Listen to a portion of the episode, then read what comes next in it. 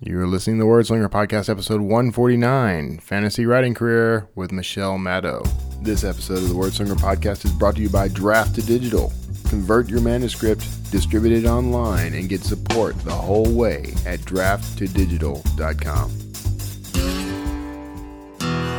It's the Wordslinger Podcast, where story matters. Build your brand, write your book, redefine who you are. It's all about the story here. What's yours? Now, here's the guy who invented pants optional, Kevin Tumlinson, the Word Slinger.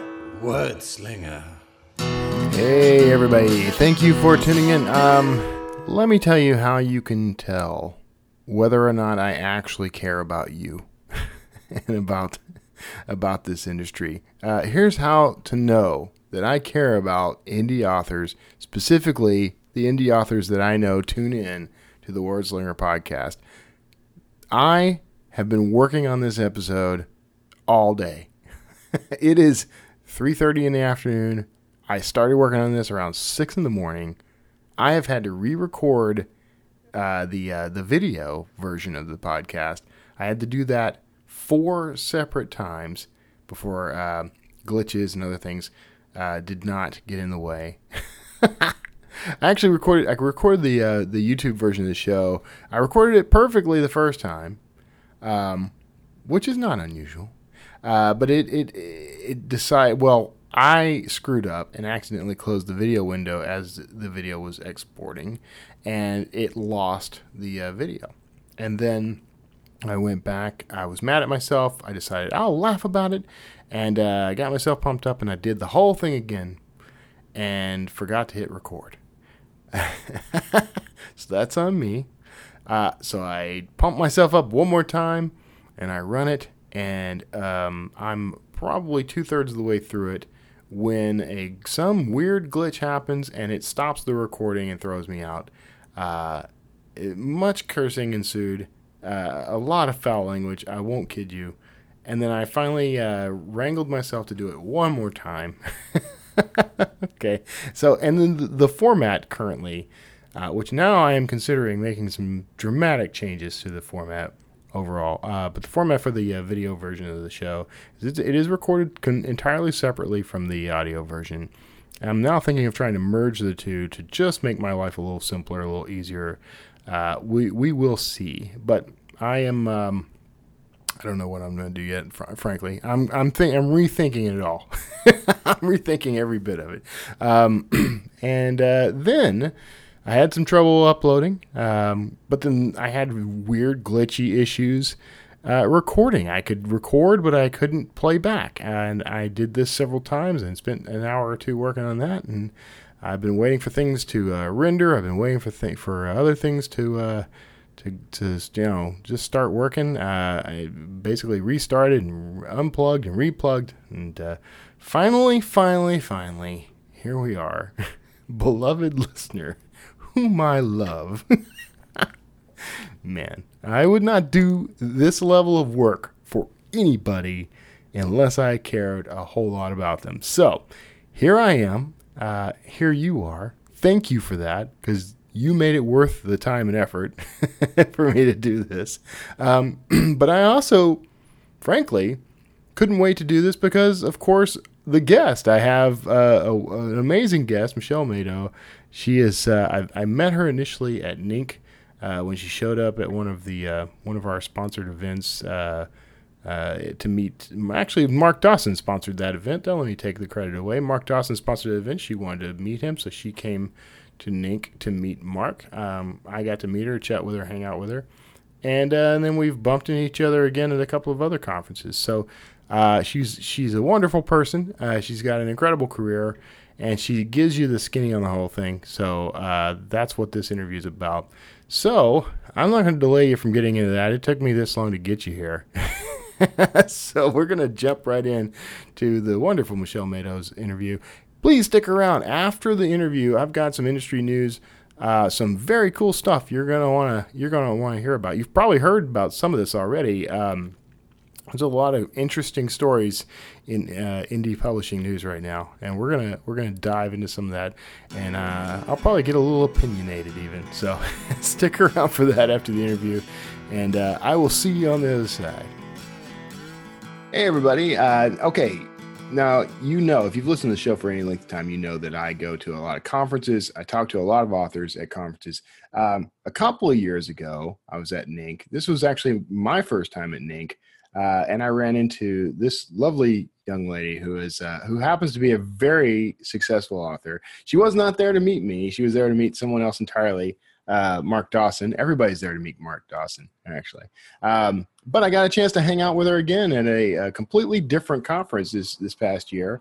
Uh, and uh, where you were not at NINC this time, were you, Michelle? I was not because Indie Book Fest was like a few days before NINC.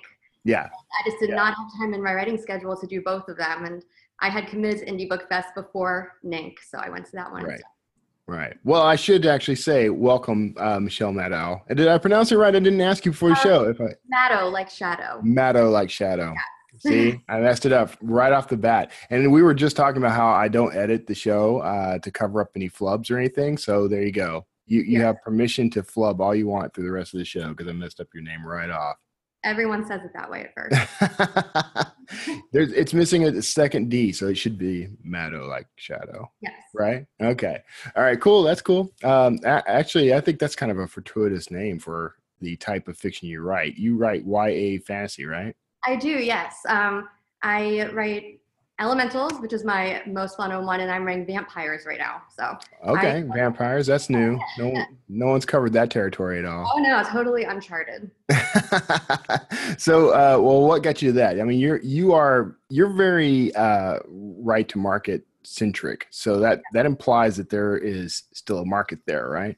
Oh yeah, I totally think so. Um, I'm a huge fan of vampire books, which is why I wanted to write it. I was a major Twilight fan, and the Shade of Vampire series is doing so amazingly well on Amazon that there. I was like, there has to be a market for this. Um, you know, otherwise people would not be reading them. So Right. I figured that there was a market for that, and there are tons of other vampire books that sell well too, like Vampire Girl and Vampire Gift Series. I mean, these are everywhere, so I know the readers are there, which is great because it's what I love to write. So I'm just like, you know, the readers are there. I love to write this. It makes sense for me to delve right in. Right. Yeah. Okay. So, uh, okay. Now you're you are what I one of the authors I consider uh, highly successful. Uh, oh, thank you. well, you know, any, I think any author that that's making a living from their work eh, should be considered highly successful at any rate. But uh, you're actually doing quite well, and you started. Uh, well, tell me a little. I don't want to tell your story for you. Why don't you tell me a little about when you started and how you got into this? Okay, so it started actually back in 2008 when I was a junior in college, and I took an intro to creative writing course that semester. And I wrote the first chapter of a book that's now called Remembrance, and I turned it in as a um, homework assignment. I had to write either a, sh- a first chapter, a short story, or a poem, and I obviously chose a first chapter. And all of these students in my class, you know, we all read each other's work and they loved it. And they were like, you have to turn this into a full novel. And, you know, by then, like, I was just in college. Like, I love to write for fun, but I hadn't really thought of writing professionally until Right. that moment because I didn't really think I could finish a book. It just had never occurred to me to even try. So when I got that encouragement from my whole class and my teacher also, he was like, yes, you need to write this. I decided to write it. And I wrote that book in my junior year. And that was back in 2008, actually. So it was kind of before indie publishing was even a thing. Like, I don't even think the Kindles were out then. I don't remember exactly when they came out, but possibly after that. So Right. I was obviously looking at traditional. Um, and I signed with my first agent between my junior and senior years of college. And that was super exciting, but she ended up actually not selling that book, Remembrance. So then in senior year, I wrote Elementals. Um, and then I wrote another series, Secret Diamond Sisters, after that one. And I was writing all first books in series just because um, for traditional publishing, you have to write a first book in series to get picked up by them. Right. And um, around 2011 is actually when my agent at the time was saying that, you know, the trad market was just not looking for any of the stuff that I was writing, like anything with magic or a girl finding out she has powers or any of that fun stuff. So she advised that I self publish um, Remembrance to try to get the attention of a major publishing house. Because she said if I could prove I had sales, that they might be more willing to pick me up. Right. So I did that and I published Remembrance in 2011 by myself. And the indie market and the whole self publishing world was so different back in 2011. I mean, I sort of knew nothing about what I was doing. I just threw the book up there on Amazon. Luckily, one of my best friends um, was a business major in school. So she like came to my help and she was like, I wrote this whole business plan for you to help you out because I can see you have no idea what you're doing. So she sent me this like 10 page long business plan, which really did help me get the word out. And I did sell enough copies, I actually got a traditional deal for my Secret Diamond Sister series trilogy. And I got that deal in 2012. Hmm. And that released in 2014 and 2015. And after being trad for those two years, I just kind of realized that it was not what I wanted for my career. Because I kind of like, like not just kind of like, I loved that control I had with being indie when I was doing Remembrance. right. And I realized that like trad was what I had wanted for so long, but now that I'm comparing it to my experience with indie publishing, it really wasn't living up to expectations so right. Right. Right. So after that trad trilogy, I went back to indie publishing. You know, I'd written Elementals in my senior year of college, and no publisher had picked it up, but I thought it was a great story. Like I had so much fun writing it. All my friends who had read it loved it. So I just decided to indie publish it myself in January 2016. And I wrote the rest of the series in 2016. And that was when I took Mark Dawson's courses. And that's when I really dove in and just taught myself everything I possibly could about indie publishing because I wanted to make sure that I gave my series the best chance of success as possible. And I knew that to do that I had to market it. I couldn't just sit back and wait for stuff to happen. And it went really well. I applied everything I learned in Mark Dawson's course um, to Elementals, and I released the box set for that, the five books in one thing, um, in just Christmas 2016. And that's when everything just really exploded for me, which was so exciting. And then after that, I wrote my Vampire Witch series, and I actually just finished the fifth and final book of that like two days ago. So that's coming out in two weeks. Wow. Oh, Yeah. okay. I mean, that's a roller coaster ride right there. Uh, It's been, like, it's been six years. So, like, you know, the success did, definitely did not happen overnight. Um, well, six years since I first published, but more like eight years, I mean, you know, 10 years since I first wrote my first book. So that was a really long time of learning and also becoming a better writer. Like all those books that I wrote just really helped me improve a ton. right. Right. Yeah. You kind of subscribe to that um, that sort of philosophy that the first million words are practice. Oh, completely. Um, actually, before I even wrote my first book, I was super involved with writing fan fiction. Like as I mentioned before, I loved Twilight, and I actually did a lot of Twilight and Harry Potter fan fiction. So I most Okay. definitely wrote like a million words just of that. And I think that that practice is what made it so that my first book that I wrote was something I could publish. Right. Right. Otherwise, my first book would have been terrible. So you you would have been had it had it been around at the time, you would have been one of the uh, the superstars on Wattpad or something. Oh, most definitely. um, I think I used um, fanfiction.net back in the day, and I also did a lot of MySpace fanfiction. Right. MySpace is like really not even around anymore, Wow. but yeah, was really into that. Yeah. No, I actually uh, no, I wouldn't have pegged you as being old enough to, to even know what MySpace was actually. So Oh yeah, I'm 30 years old, so I I, a I was not going to ask that. I was never going to ask that. It's not on my list of questions. Well, I was a junior in 2008 in college, so I think Right. people can do math from there. Yeah. right. right. There you go. Yeah. Uh, so it's interesting because you and I had um, almost almost reverse uh, entries into the the world because I initially I well I mean I got a contract and then decided that I, I liked making money better than you know having the the credential on my resume I guess and then I dropped out and did self publishing so you, you kind of went the other direction but uh, it's interesting that you you had that experience and then came back around to self publishing hmm Yeah, I mean, I was so much happier when I was self-publishing. And traditional, like, yeah, it was cool seeing my books on the shelves of Barnes Yeah. and Noble. Like that was always been a lifelong dream of mine. But when I really sat down and looked at the math and the money, it just wasn't there. Yeah. And it was there in indie publishing. See, that speaks to something I, I talk to authors about all the time, which is, you know, what is it you're really after? Because a lot of authors, um, y- there is this notion that you want to be able to walk into a Barnes and Noble and see your book on a shelf, right? Mhm. That's exciting, you know. But then, what is it you actually want? Because if that's all you want, I can carry a book into the Barnes and Noble and put it on the shelf.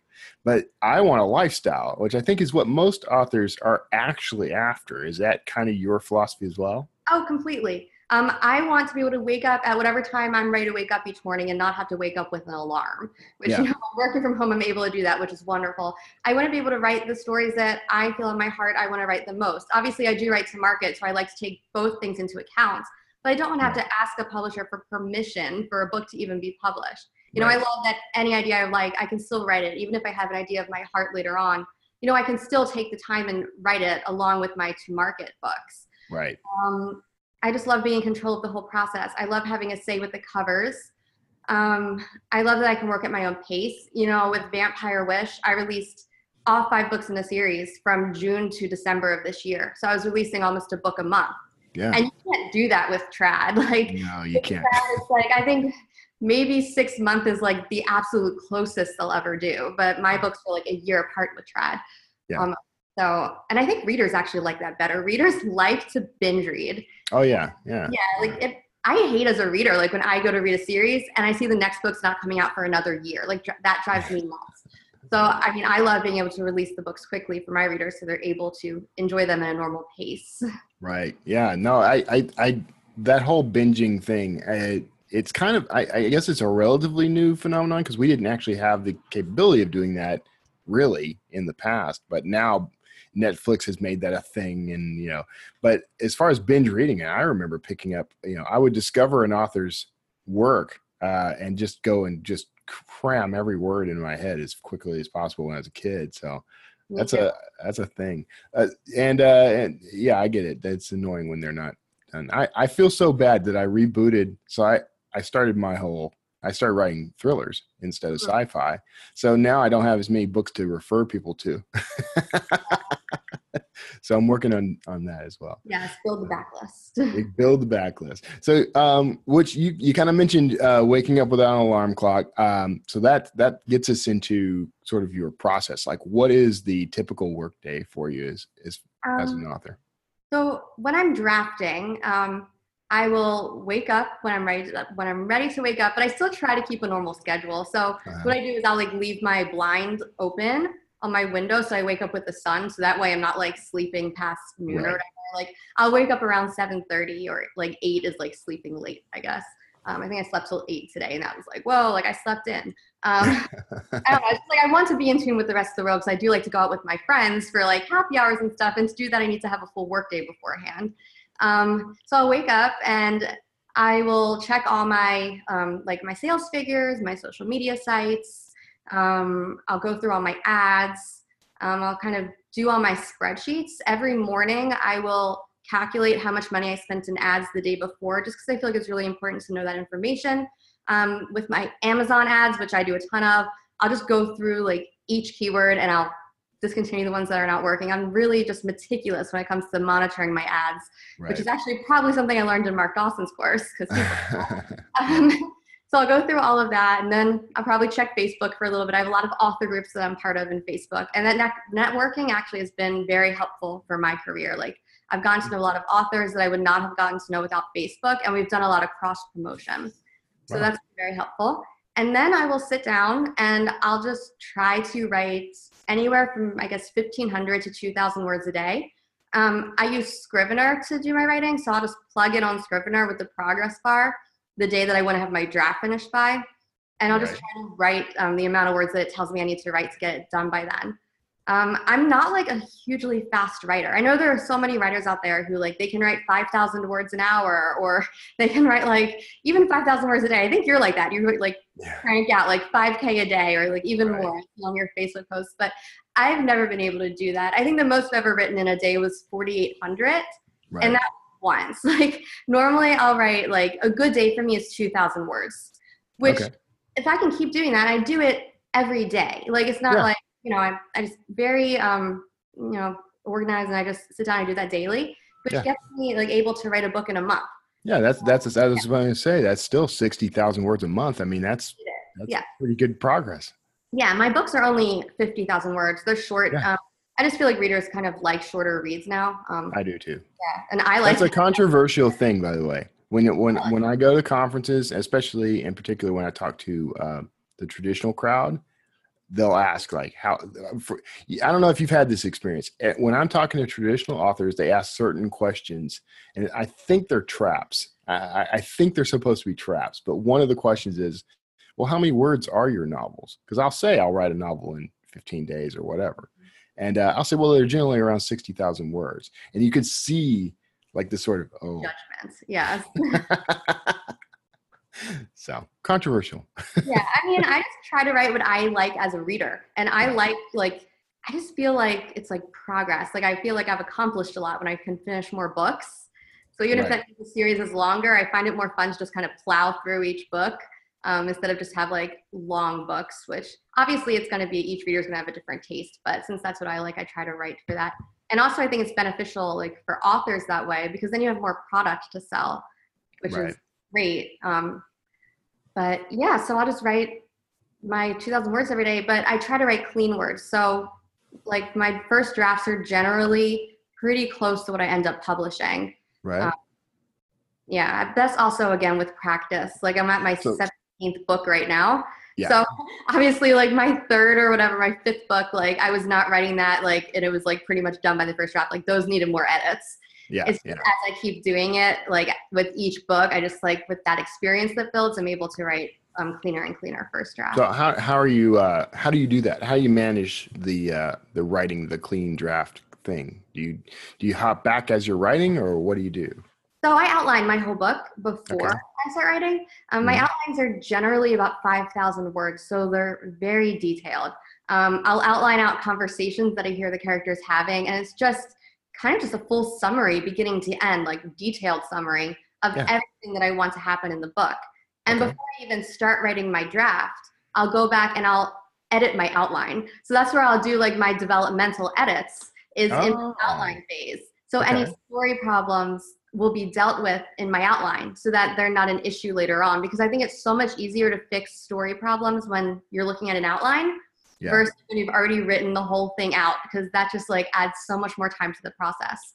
Yeah. So I identify those problems there and then once that's all fixed up, I will just start my drafting process. And I like that when I'm drafting, I'm not really thinking about story because the Yeah. story's already been worked out in my outline. Like to me, that's like two different brain processes. Like creating a story is so different from drafting the actual words and making it sound pretty and making it come to life.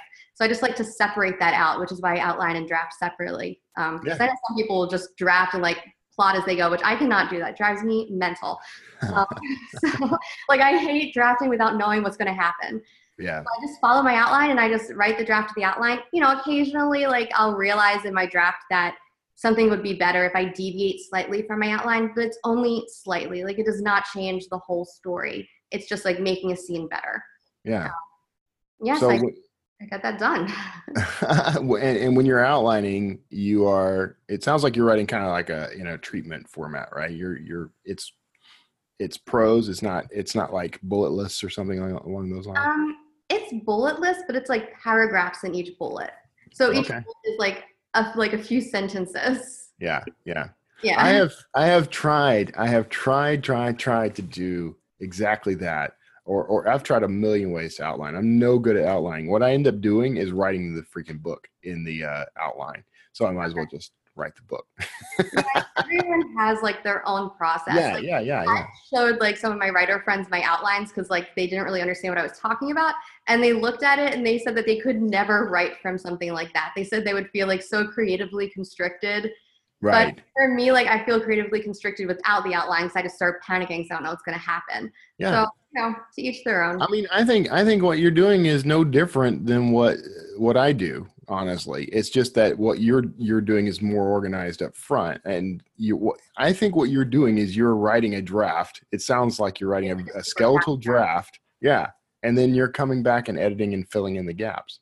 That is about right? perfect description actually of what I do. No one's ever put it that way, but that really describes it. It's like the most. That's a thing. That's a thing I do. Yeah. Mine are like 5,000 words. So, like, it's like a very skeletal draft. But yeah, that's Yeah. a wonderful way of describing it. Awesome. All right. Well, you, uh, I only, I only, I charge a couple hundred bucks for that kind of thing. You just, Send the money to me. No, um, so okay, well that's cool. No, I I I have to tell you, I respect that because um when it comes to outlining, it's always been a chore for me to try to do that. And uh, I try I've co-authored a couple of things with some folks who rely heavily on outlines Mhm. and uh you know and i'm a complete pantser so it doesn't you know it, it it sort of worked out better for me like with nick thacker i'll have he loves to do the outlines so i'll i'll let him outline to his heart's content and then i'll use his outline i don't seem to have a problem using outlines it's just Mhm. getting the outline Yeah. so you've uh okay now you've you've you've written your outline you've written your draft um what's your process from there Um, so from there, I will read it over once. Um, again, this is one of those things that like I don't recommend that other authors do this. I was an English major, um, and I've had a lot of work with my other books, but I do self-edit my books. Um, I know that's like super frowned upon. no i Um, get it i do Yeah, but you know, I don't have complaints in my reviews. I mean, if I did, obviously, I would hire an editor. But to be honest, I have a lot of reviews that compliment the editing in my books and say that they're like so thrilled to have found a book that's like clean with no errors. So Yeah. like, you know, you got to recognize your your strengths and weaknesses. And for me, I know that I'm a really good editor, so I'm able to do that on my own. Which really does speed the process up for me a lot, actually. saves you some overhead too. You don't have to pay anybody to do the editing then. Exactly. But if I got tons of reviews that said my editing was terrible, then I would obviously send it out to an editor. It's just that that's just not the situation. Um, Right. Yeah. Right. No, but uh, and it also helps with that fast turn too, right? Because you're because you don't have to send it off to someone else to have them edit and then go back and forth in that process. Your book is ready to go when you hit, you know, that last period at the end of the book. You you can go, right? Pretty much. I do. I read through it one more time just to kind of fix like any like typos or um, if there's anything like I feel like I could add. Like I know my last book, like I'll read through and I'll see scenes where like the romance wasn't as heightened as it could be. So I'll just add a few Oh, like you know give the romance some more like umph to it um just tiny things like that um Yeah, yeah. so i guess it's like i do minor line edits and copy edits all in one go. Yeah. and i do that one read through that takes me about a week. So i'm really i'm like reading each paragraph multiple times to make sure each one's perfect. Do you do the whole Um, thing with like a a, a ruler, No, line by I mean, I- line? i use word but yeah i mean i do it line by line and each thing just gets read so many times to make sure that i'm not messing up. Yeah. and then yeah i mean after that point i'll upload it into vellum which i love vellum so much it um, Yeah. just makes my book so perfect and from there it's kind of ready to go i have a review team and i'll send it to them and give them two weeks to read it and so then they're ready to post reviews on amazon the day of release Yeah. Yeah. Yeah. Good, smart. That's smart. How many people are on your review team? so i think i have about 1500 people on my review team mailing list Oh, that's a huge review team. all of those like i feel like for each book that i like send out my review request forms for i only Mhm. get a hundred people actually signing up for reviews because i'm pretty strict actually on like what i require i make it pretty clear to my people that they have to have reviewed a book of mine in the past Yeah. to get a free copy because so many people will join review teams just because they want to grab freebies and then they never leave reviews so i just feel like that's kind of not fair to the author Yeah. so I make sure that they send me a link verifying that they've reviewed a book of mine, which I feel like shouldn't be hard. You know, if they're on my review team, I expect it's because they've read a book of mine in the past and they loved it enough to want to be on my team, Yeah. which means that they should be able to leave a review. Yeah. And they should be able to review on Amazon because I'm in Kindle Unlimited. So that's kind of my only place. Right, So- right. yeah. So you, So- don't, you that was, I meant to ask you that earlier. So you only distribute to KU? I do. Obviously, my traditional trilogy is wide because I don't Right. have say over that. But yeah, I mean, I found out with my genre, KU is huge. Um, all of the authors who kind of like are very successful indies in my genre are in KU. So I'm doing a lot of marketing toward fans of those authors. So I know that those readers are going to be KU readers. And that's a huge part of my decision. But also when I looked at the numbers, it's just made sense for me with my books. Yeah. Yeah, yeah, yeah. It's a it- it's a tough question, and I get asked all the time whether you should go exclusive or wide. Of course, I do because of draft to digital. But I mean, it's it's tough because it all depends on your strategy and your genre and a whole bunch of other factors. So Exactly. sounds like it works for you though. You've got it.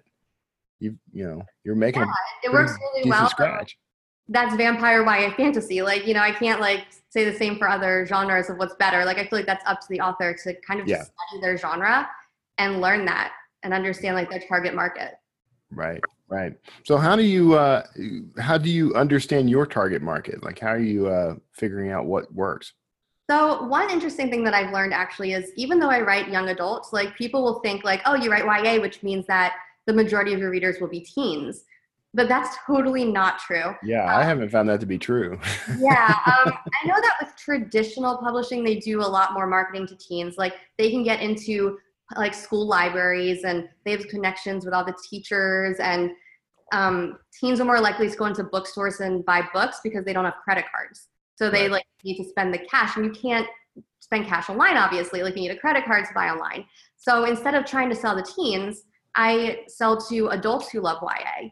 And it's just so funny because I get so many emails from fans and so many of them like they'll tell me like how much they love my books and then like as a ps they'll add um, i'm kind of embarrassed that i love your book so much because i'm not a teen they'll be like oh i'm like a 65 year old woman or they're like a stay-at-home mom which really Right. enough some of my biggest demographics are stay-at-home moms and retired um, you know people who are retired because they have more time to sit around and read right, right. so I just focused my marketing on those people. Um, I read an article that said that I think it was 60%, 60, 60, 60% of readers of YA are actually adults, not Yeah, So I know the market's there. right. Um, so I just focus on hitting them because it's just so much easier to sell to adults online right. because they have the credit cards and they can make buying decisions of their own. Yeah, yeah, yeah. And, and so you're, do you rely primarily on ads for the marketing? Is that your primary goal, uh, primary marketing tool? I've actually been doing really well with AMS ads. Mm. Um, I started my first ones in December 2016 when I released my box set for Elementals. And it's just been going phenomenal for me. The majority of my money I put in is definitely for AMS. And then I run Facebook ads. Um, I think I do $5 a day and to get email leads. So I'll do a Facebook ad to my book funnel page where I um, do an email, it's like email collection book download thing. Yeah. So yeah, a book funnel lead generation page, whatever it is. Um, five dollars a day toward that, and then five dollars a day just to my first in series for my vampire book. Um, and I target fans of Shade of Vampire because Bella Forrest is, I think, like one of the most successful indie authors on all of Amazon. So I know there's a fan base there. So I really try to target that. Um, I really wrote my series actually with those fans in mind. So I know that they'll be interested. I target five dollars to that, and yeah, I do BookBub ads on occasion. Um, Right. right now, I'm actually in Prime Reading, so I find it's actually a bit harder to track sales when Yeah. you're in Prime Reading because um, a lot of the people who would be buying the book are now just grabbing it for free on Prime Reading. Right. So I pause BookBub ads for the moment until I'm out of Prime Reading, just because like I need to kind of I need to know what I'm doing um, with my ads. Um, I just can't calculate them properly until it's out. But yeah, so mostly AMS for now. But once I'm out of Prime Reading, I'm going to start doing more of the BookBub ads because I found them to work extraordinarily well. Because you know they're on BookBub, so you know that you're reaching readers, which I think is like a huge benefit compared to something like Facebook, where you can target an author. Like let's say I was to target Stephenie Meyer, but for all I know, I could be targeting people who like the only book they read in the past like 10 years was Twilight. And Right. those people are not going to be my readers. Like they are not readers. They just read Twilight. So there's a huge difference. So I know that with BookBub, I'm targeting those people who will read like multiple books in a week. And Right. those are people who I want to be advertising toward. Yeah, yeah, yeah, uh, yeah. That's what makes it tough because there, we, especially in YA fantasy and uh, YA fantasy romance stuff, uh, you've got these outliers like Twilight that sort of skew the numbers in a way, but they also introduced a lot of people to the genre, so it's it's a mixed bag because you might be able to target that that author and get you know readers uh, but you might target that author and uh, only get people who only tuned in because they saw the movie and they bought the book and never read it so tricky yeah, that's why I target um, Shade of Vampire on Facebook. Because I know those are readers. That series has 50 books in it. So people who are reading that, they are devoted. right They're going to be into it. Right yeah yeah and presumably if they got through all 50 of those books they're going to be hungry for more so there there you are Yes. That's cool so um All right. So where where do you tend to take your inspiration for the books? I mean, you're you're writing to market, so you're going out and looking and seeing what's hot. But I mean, you're you're also you, you said you also write what you like to read. Uh, so I mean- where are you? I guess I'm lucky in that I love to read the stuff that's for market. Like that's like Right. my passion. Um, all the like most like marketed like marketable books, like those are my favorite ones. And I've always wanted to write like books like that just because, you know, it's just what I personally enjoy. Yeah. And I understand it like, you know, there are writers who don't love all the books that are like 100% to market and it's more of a challenge. But, you know, I'm just glad that that's what I love. And I'll read all the books in my genre to get an idea of, you know, what is popular right now and to get an idea of what's selling and just kind of learn with each book that I read. So yes, I've read all 50 books in Shade of Vampire. So I want to understand like what makes that series sell. But I also enjoyed it. You know, I loved it. So it didn't feel like work. It was fun. Right. Um, yeah, but I feel like doing that really helped me get a grasp on um, just the basics of how to make my books so they're written for that same market. Like Right. obviously it's my own characters, my own story idea, but I did notice that those books they're about fifty thousand words each. Like they're shorter than more like some of the traditional books. I was able to implement that in, um, and just like smaller things. Like I noticed that you know they switch point of views, and not all YA books do that. But I was like, that's actually a cool idea. Like I can really expand my story by switching point of views in my story. So just little things like that have helped inspire it. So uh, on the job training in a way. Like I don't, I don't cool. sit there and take notes or anything when I read. I feel like I just kind of take it in and absorb it. And I don't know. I had you pegged. I, I, I in my head now. You you're sitting. You know, you're in a comfy chair next to a fire with like a whole bunch of little plastic tabs out of the side of like a, the latest you know Twilight book or something. yeah, I'm not that organized. I read on my phone. Like I read on my Kindle app. Um, Yeah. I just like lay on my bed and read and just enjoy the books. Yeah. Yeah, I figure That's that I'll pick up on like stuff while I'm reading. Yeah. That's cool. Yeah. Well, I mean, that's the way it's supposed to be. Um, you know, do do what makes it fun. You know. Uh, so you're and you're. It's cool because you you have turned this into a, a, a business. I mean, you're treating this as a business and you're doing very well with it. I mean, are there things that, other than, you know, you took Mark Dawson's course, um, you uh, presumably have taken courses or learned whatever you had to learn about AMS and uh, other ad services. I mean, was there any specialized education you tried to go through in order to, you know, to do a little better at the business side of this?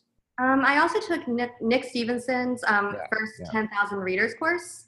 Um, so I took that before taking Mark's Ad for Authors course. At that point, Mark's Self Publishing 101 course didn't even exist Right. back in the beginning of 2016. And I'm also part of a lot of Facebook groups that have been so helpful. Um, there's one I'm in called Alliance of Young Adult Authors. And I joined that right when I started self publishing Elementals. And everyone in there is just like so willing to share information that they've learned or just like business tips. And that helped me so much. And it helped me make connections with other successful authors in my genre. So we were able to do cross promotions together and I could just learn from them. And I'm part of 20 books to 50K, which I know like a ton, that's like the hugest, it's like a massive group. Um, I think there's like over 10,000 people in that group right now. But, you know, there's so many people with such good information and they're so willing to share. So I think that goes to show that, you know, even if you can't afford to take a fancy course that costs like, you know, hundreds of dollars, you can still get a lot of information for free online if you if you know where to look. So Right. if you know to look in these free groups where people are willingly giving out all this information for free and helping people, like you'll learn a lot. Yeah. Yeah. And it's a, it's a very nurturing community. yeah, everyone's so nice. Like it's really great because I feel like people don't look at anyone as a competition. Everyone just wants to help other authors out, and that was really, really a great experience. Like I just felt so welcomed into the indie, indie community, especially like I had just come from traditional, and then I decided to tradition like transition into indie, and just everyone was so excited and they were welcoming and so willing to like teach me the indie tricks that I just didn't know as a traditionally published author, and that helps me a lot. I mean, I feel like if you want to learn, the information's there. You just need to um, make an effort to find it. Yeah. But it's definitely there. Yeah, yeah, yeah. Okay, so twenty books is one source, and you've got a couple. You mentioned a couple other Facebook. Yeah, it's called an alliance of young adult authors, A A Y A A. Okay, That's one of my favorites. Is those two are kind of the, my main ones that I've been a part of throughout the past two years that I would recommend that other people check out. very cool. All right, all right, uh, and I'll put I'll put show note I'll put something in the show notes about you know all these uh, so people can track them down. In particular, uh, you know I've been pushing Mark Dawson's course for the past couple of years anyway, so uh, or I've been pushing. Course. Yeah, it's cool. Yeah, um, I was in that very early. Unfortunately, I did not click with uh, the uh, the business side of this as easily as some have. Uh, you clearly are much more intelligent than I am. When I try to get my head around the uh, ad side of things, I get nauseated. You do Mark's I'm much more of a guerrilla marketer. There's actually one of my friends has a course called Guerrilla Marketing. Oh yeah. Oh really? It's oh, there. well, I should hop in. Yeah. Yeah, yeah, yeah. I'm I'm that guy who likes to market with uh, you know, I, I do a lot of appearances and I do a lot of, you know, I talk a lot. Okay, yes, I'm the opposite. Like I like did appearances when I was doing traditional, but I am so happy to not have to do appearances anymore and I can just stay in my room and write all day and not have to talk to anyone. Yeah. It's yeah. amazing. yeah, no. So yeah, I would be just fine. I would be just fine if I had. Uh, I I have a PR agent, so I should I should utilize her more uh, and just So it sounds like you're more extroverted than I am, probably. which is an odd thing for me to hear, uh, and and no one believes me, but I'm a complete introvert. No one Really? believes me when I tell them that. Yeah, well, I guess because you said you like doing appearances and you like to talk to people, which normally like introverts like tend to try to not do those things. maybe, maybe I'm. A, I, I tell people I'm a high functioning introvert. yeah, I'm, I'm an outgoing introvert. People are usually shocked when they hear I'm an introvert as well. Yeah, I wouldn't have pegged you for an introvert. Yeah, I totally am. Like I spend so much time alone, like it's actually insane. Um, but I'm not shy because I think people misunderstand. Like you're you cannot be shy and be an introvert. It's just about like where you get your energy from. Right, exactly right, and that, that's exactly right. Now I'm the same way. I I I, I recharge on my own. Um, that's when I get the writing done. That's when I, I do a whole meditation thing. There's a whole thing that goes on. Uh, so I like being with people and talking to people, and then I'm done, and then I disappear. yeah, I like that's so common with like both writers and readers. Yeah, Just to love to read, you need to love, you know, spending that time by yourself. right, right. And then you want to share. You want to share what you read. Of course. Well, that's that's really why I went online. Like back in like when I was in high school, I was all about live journal, like talking about all the books that I had and MySpace. Yes. Exactly. All right. Um, okay, so uh, we're getting close to time, so I, I don't want to take up too much more of your time. But if you had, uh, uh, if you were going to offer advice to somebody who kind of is in the same track you're in, um, what's the what's the like very first thing you'd tell them to do uh, that, that you think would put them on track? Well, I think the first thing they need to do is study the market. Um, they need to get onto Amazon, look at what's selling, and specifically look at what's selling that's indie published because the Right. trad market is so different from indie publishing. And read those books that are selling well to the indie market so you have an understanding of why they're selling. Mm-hmm. And then from there, you can kind of get an idea of which one of your book ideas will be best to write for that market and pick that idea and just write it as fast as you can. Get it Mhm. edited, make it the best that you can possibly make it. And during that time, be part of Facebook groups. I mean, if you can afford it, take a course about self publishing 101 or first 10,000 readers or something like that. But if you can't afford it, join the Facebook groups Mm-hmm. and learn as much as you can. And that will just help you to get ready to put that book up there on Amazon and sell it the best that you can possibly sell it. Sweet. All Yeah. right. This sounds. This should sound like familiar advice to everybody um, who listens to this show. I'm just gonna put that out there. This should sound familiar.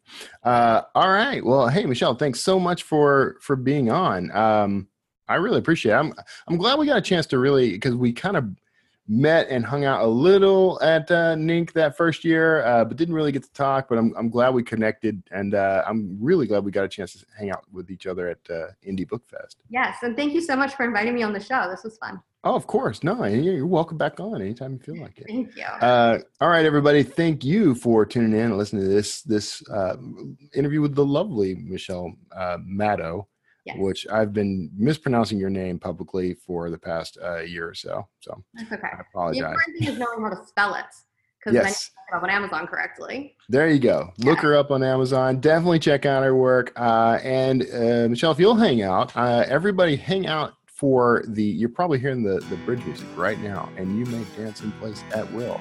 Uh, on the other side of this, you're going to get the uh, news and breakdown whatever's happening in the indie publishing world right now that's important to you. Michelle, thank you so much for being on the show, and and I'll see every one of you next time. All right, that was my interview with Michelle Madow. I hope you enjoyed that. I hope you got something inspirational, informative, educational, entertaining out of that. That's uh, for those uh, paying attention. That's that's our uh, mission statement here at the Wordslinger Podcast. It's my personal mission statement uh, that I will be doing that, and so uh, I'm happy to provide. so um, now we're gonna we're gonna get into um, some indie publishing news. I hope you're. Uh, I hope you. I hope you've got your hat pulled down tightly uh, and your socks pulled up firmly because this is going to blow them off. Uh, how's that for build up and hype? So um, we got first news item is don't get cocky.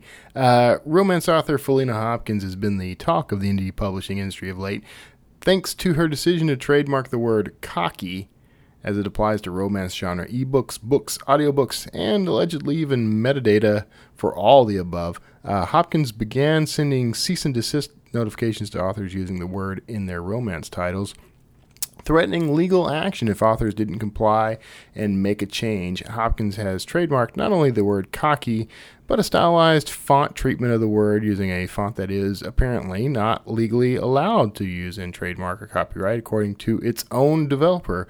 Uh, the community is up at arms over the move, and it has sparked a very heated discussion regarding intellectual property laws and as they apply to indie authors. Uh, so my take on this is uh, this is an abuse of IP law, and uh, it should never really have passed review with the uh, United States uh, Patent and Trademark Office.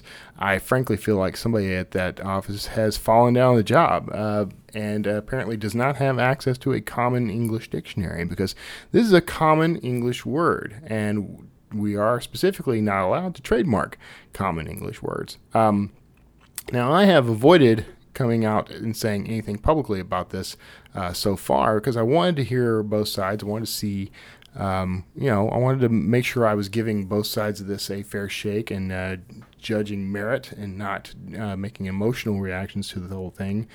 But I can't understand how the uh, the trademark office uh, could allow this to pass. Now, a couple of problems with this. Uh, one, Cocky is, of course, a commonly used English word. It has been frequently used as part of the title of romance books in the past, well before uh, Hopkins' um, first use uh, examples. And um, it, I'm flummoxed by the whole thing.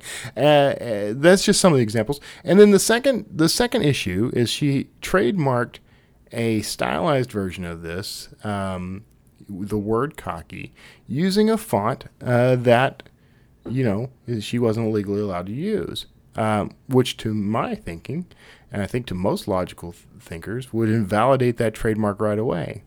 Um, so there's problems. Okay. Now, uh, here's where I want to rush to the defense of Faleena Hopkins just a, just a bit. Now she is claiming that she's uh, her family and friends and even the cover models for her uh, book covers are getting threats and getting some bullying from the author community.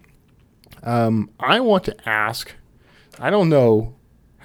I don't know about the validity of these statements, but I want to ask, as a community, that we do not engage in any sort of bullying, no matter how justified we may feel it to be. Uh, I don't feel it's justified. I think that um, there's a uh, there was some questionable activity here. I think that this was a bad decision on uh, Hopkins' part, but I also think, in her defense, um, that she was legitimately trying to defend her brand and protect her readers. Um, maybe you, you know that that is also something I can't prove, can't show, don't have any evidence for. Uh, it is entirely anecdotal, but I I do believe that she that she at least considered that. Um, I just think she went about it entirely the wrong way. And uh, I think that it is damaging um, to the industry, uh, to uh, these authors who felt threatened and bullied themselves, uh, because these takedown notices, I've seen them. Well, the takedown notices I have not seen.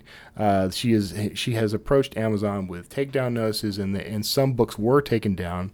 The RWA has actually stepped in and brought a legal team into this, uh, to, and has actually gone to Amazon on behalf of these authors to ask that they do not honor these takedown notices uh, until this is resolved. And I think that's a good policy because Amazon's policy is very hands off. They're just going to say, uh, you know there's a there's a problem, and uh, we we like to avoid problems. Our zero tolerance policy is you're out, um, and so are the monies that you would have collected. Uh, those mysteriously don't get refunded to anybody.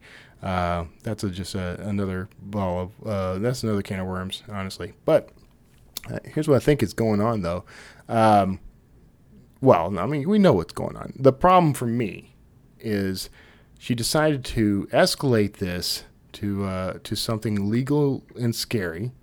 She says in her uh, uh, cease and desist emails and letters, the notifications that she's sending to some of these authors, that uh, she will pursue legal action. She specifically says she will.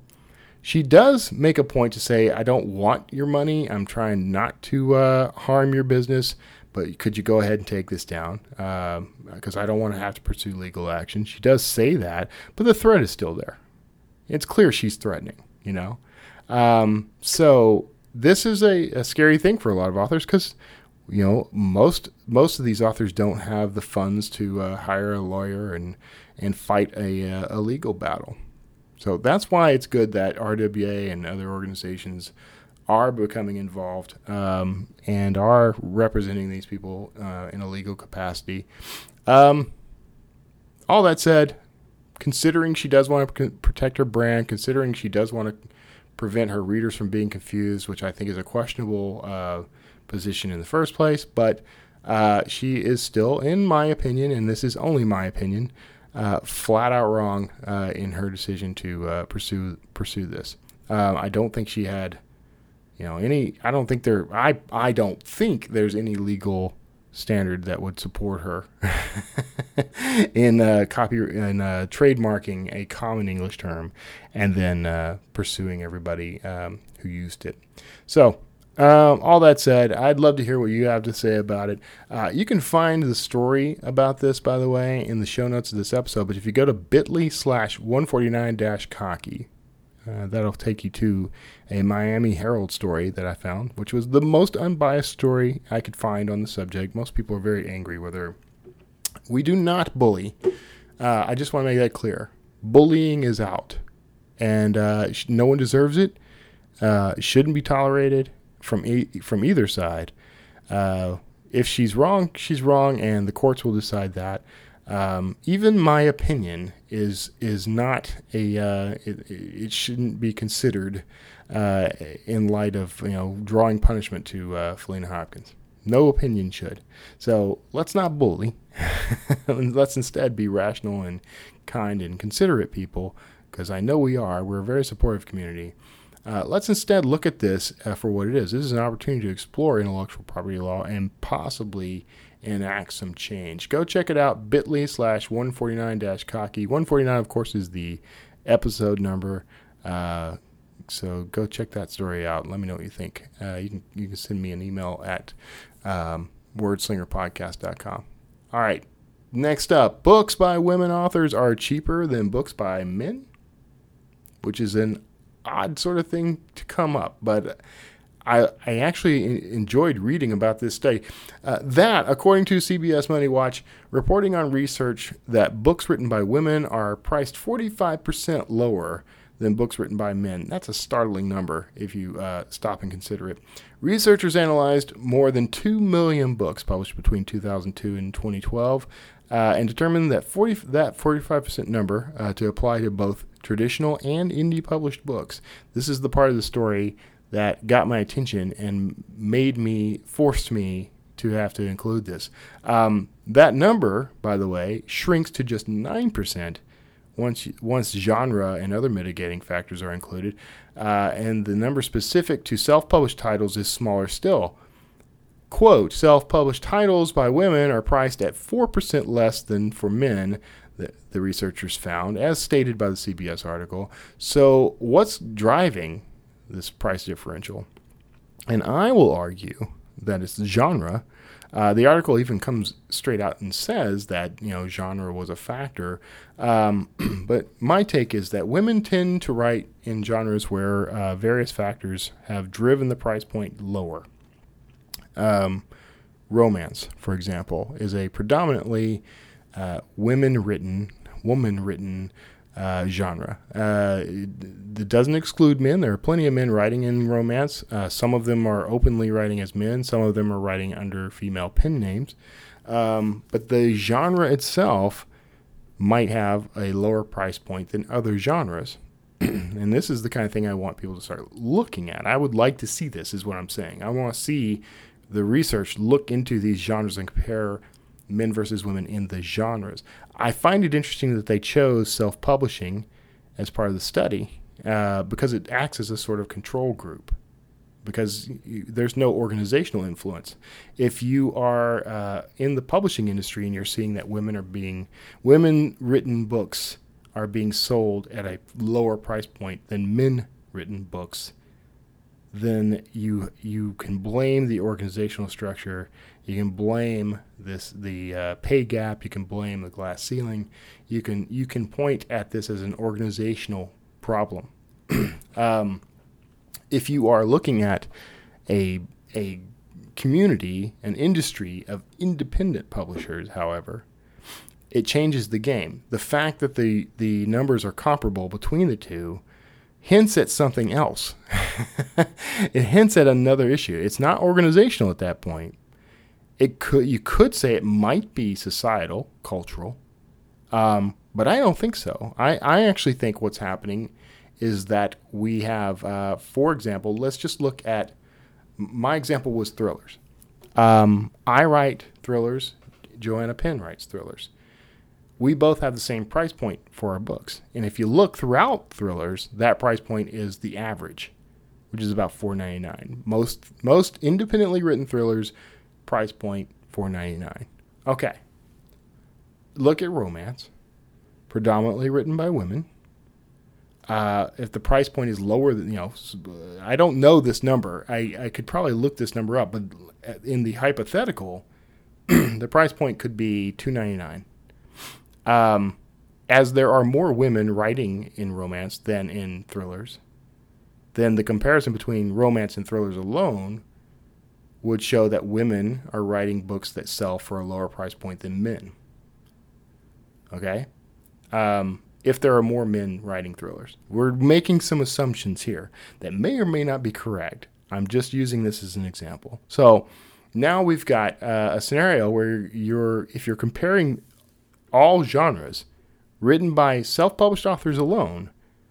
Um, there are genres in which, in which the, uh, the writers are overwhelmingly women, and there may be far more women in those genres, and those genres may just be statistically priced much lower than, than uh, genres written by men. So I want to see more more of an in-depth look into each individual genre. Uh, I would like to see the comparison, for example, in science fiction. Yeah, men who write science fiction and women who write science fiction uh, are the price points different? And my sort of argument overall here, as independent authors, we control our price. so if if if women are pricing their books lower, the article asks, does that mean that men overvalue their books and women undervalue their books or have a tendency to such? Um, or you know, do men value their believe the value of their work to be higher, and women believe the value of their work to be lower? In which case, that is a cultural problem, uh, or is there something else at play? So, I, I, would like to see that information. I'd like to see that study. Um, I think it's fascinating, and I, I don't want any sort of gender equality, uh, inequality, of course.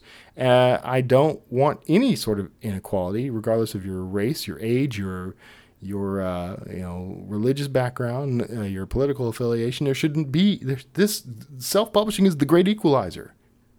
Self-publishing is where we can all go and and participate equally. Uh, and frankly, I don't even believe in competition in self-publishing. So, uh, Would love to see that study. Fascinating study. You might want. I, I I've started delving into the study, the report itself, a little bit, uh, but the uh, most of my information is coming from the uh, article. I confess. So check it out for yourself. Go read into that. Um, look that at the URL uh, for that is going to be bit.ly slash 149 dash gender. Uh, you'll find that article. You'll find the show notes of this episode as well. Um, author takes on U.S. education. Ted Dintersmith, he's the author of What School What School Could Be. He appeared on CNBC to discuss his book and and his take on how the education system in the United States is not only letting students down, but is actually making it more difficult for them to be competitive in the workplace. Uh, Dintersmith states that he believes college is definitely not for everyone, uh, and he points out that only one in five students leave college with a background and the resources they need uh, to that would equip them for a successful career beyond college. Uh, and I have to say, I agree 100%. Um, as controversial as this is going to be, I believe college is uh, frankly worthless. it's a worthless endeavor. Uh, for the majority of the population, it's completely worthless. Um, and I mean that this is probably going to be the most, um, uh, you know, inflated, explosive thing you hear me say on the show. Um, so here's my position. Uh, we spend all of K through 12 trying to get. And now I want to preface this by saying I was a teacher. I was a high school teacher in both public and private school. I was a uh, adjunct professor at college campus. Um, so I, I and I have a master's degree in education. My wife was a teacher, uh, so I, you know I have some background to bring to this. Um, we spend all of K through 12 essentially preparing students to pass certain tests and to pass entrance exams to get into college. we have, whether we want to state it out loud or not, a, this general hope, uh, really sort of a lazy hope, that we are going to put those kids in college, and in college they'll learn how to be successful in their careers. So we don't bother teaching them life skills. We don't bother teaching them how to work together, out of you know out of cooperation. We don't teach them how to manage resources, how to manage time. we don't teach them any of those things. Um, and uh, and this is not the teachers, by the way. I love teachers. Teachers are are selfless, strong character. You know, they they're amazing. Every teacher I know is amazing. Uh, they're just their hands are tied. They're they're locked down. Um, they're robbed of resources. They're robbed of autonomy. They're robbed of uh, everything but the responsibility for this kid's success. They're, they're every control, every power is taken from teachers, uh, and they're expected to somehow yield successful, bright young minds. Um, so the system is what's broken, and when this when your system is broken, you scrap it and you start over. I think that uh, we've got kids going into college who are co- completely unprepared for college, just completely unprepared for college, not much less life. Uh, so I, I honestly, my solution would be skip college, spend all that time and money and energy on building a small business. Um, do everything you can to learn all you can about that business and about how to succeed. Do everything you can to make it succeed. And a couple of benefits come from. A few benefits come from this. One, you learn how to manage resources. You learn how to manage time. You learn how to cooperate with others. You learn how to consider uh, marketplace. You consider other people. Uh, so you're not selfish. You're not self-centered. You uh, you learn how to manage finances. You know, you there are, there are a lot of advantages that come with with diving headfirst into uh, building a small business. And then um, if you fail, what you've got is something interesting to put on your resume. You've got experience you can bring to a job. You've got experience you can bring to college if you need to go back to college. Now, if you've got a specialized career, like you want to be a doctor, you want to be a lawyer, uh, something along those lines, then you go to college. And I believe you should you should not be forced to focus on anything but that specialized coursework. But I think that if you go in with the experience of having run a business, you are now much more prepared. You know what you actually need to know. You know what you actually are deficient in. You know what your strengths are. And so you know how to uh, tackle an, a uh, college level education much more efficiently and get much more out of it. So those are my that's my opinion. All of it's opinion. but the the uh, thing driving this uh, little tirade is this the uh, the story on CNBC, uh, the interview with Ted Dintersmith. It's a video interview, so you, and it doesn't it's not very long, so go check that out. And you might want to pick up his book, What School Could Be, uh, which I I confess I have not read myself, uh, but I'm I've already got it on my to read list. Um, but I just thought it was such a nice conversation starter and something I think authors should consider. Um, for a variety of reasons, uh, but mostly because I think as as authors, we are we're running our own businesses. Uh, we should be tackling. We should. You never should walk away from education. You should always be learning. You should always be growing and improving. Um, and it will change your life if you start looking at the world that way. As authors, I think that's invaluable. We treat our work like a career, like a business, and we are dedicated to our own personal uh, education throughout the rest of our lives, and success is sure to follow. So, uh, check that out. You can find that story at bit.ly slash 149 school. And that's it, everybody. We, uh, we got we got through it. No meteors hit the hit my home. Uh, nothing, you know, no power outages uh, so far. Knock on wood. And uh, this episode of the uh, Wordslinger podcast, by the way, got a special one for you today. Uh, Written World Writers Retreat. Uh, this is where you can rent a writers retreat that goes wherever you want to go. Uh, check out my listing on Outdoorsy for the perfect writers retreat. My 38 foot luxury motor coach. you can go to uh, bit.ly slash RV Writer for details. Um, and what's going on is we're renting out uh, the RV that I lived in and wrote three bestsellers in uh, for a year. Uh, we're now renting that out to to anyone who wants to uh, take it, and you don't have to go on a writer's retreat. You can just take the family, a family of uh, up to six people comfortably, uh, maybe a couple more if you don't mind getting snuggly, and uh, go and enjoy yourself and get some writing done in uh, the great outdoors. It's awesome to do, by the way. So check it out, uh, bit.ly slash RV Writer, and uh, hope to see you out there somewhere.